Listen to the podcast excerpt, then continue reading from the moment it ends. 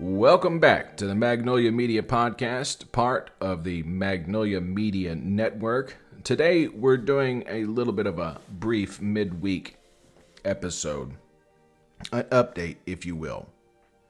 After all, Tuesday night was primary night in New Hampshire. And as expected, Trump did win in New Hampshire, but not by the margins predicted. He won over Nikki Haley by about mm, 10 points. Not exactly the blowout his camp had been hoping for. In New Hampshire, independents can vote in the primary, and Haley did very well among this group. It was also comprised of a lot of, quote, never Trump Republicans, which I simply call Republicans, because those die-hard Trumpers are not, again, are not conservatives. Real traditional Republicans believe in law and order, low taxes, and believe America should support our allies abroad, like Ukraine.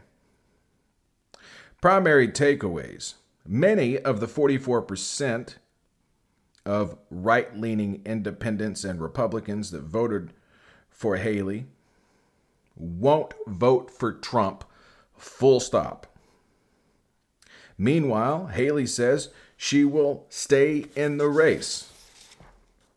After her announcement about staying in the race, Trump took to the stage in New Hampshire and essentially threatened Haley, saying that she's running out of time and had better drop out soon or else. To that I ask, or what else, Donny boy? Perhaps he made these threats in private to DeSantis and Vivek Ramaswamy. Ron, it hurts to smile, DeSantis said after Iowa, where he placed second behind Trump, that he wouldn't drop out and kiss the ring only to drop out a couple of days later. And surprise, kissed the ring by immediately endorsing Trump, as did Vivek Ramaswamy and Tim Scott. So, thus far in the Republican primary, it appears Nikki Haley has bigger balls than all three men combined. In interviews with Haley supporters after the election, many said they will never vote for Trump,